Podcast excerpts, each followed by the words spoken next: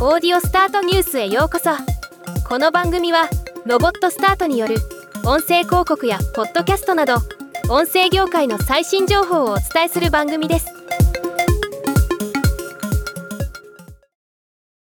アマゾンが第5世代の Amazon エコードットと時計付きのエコードットウィズクロックを先月から販売開始しています。今回は数あるエコーシリーズの中でこの新製品はどういうポジションの製品なのかを簡単に紹介しますね。今回新製品のエコードット第5世代の価格は7480円なので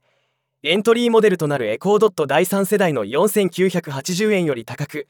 スタンダードモデルとなるエコー第4世代の11980円より安いという微妙な価格設定です。モデル間でそれぞれ数千円の差があるわけですがどう違うんでしょうか？まず筐体サイズが値段の上昇とともに大きくなるので通常音質が向上していきます。音質以外の違いについてスペック表を眺めてみました。エコードット第5世代についてはモーション検知と温度センサーは欲しいけどドルビーオーディオまではいらないという人にぴったりです。そんな人いる？とにかく安い方がいいという人はエコードット第3世代がおすすめ。音にこだわる人はエコー第4世代がおすすめとなります。いろいろ書きましたがぶっちゃけどれ買っても大丈夫ですよ。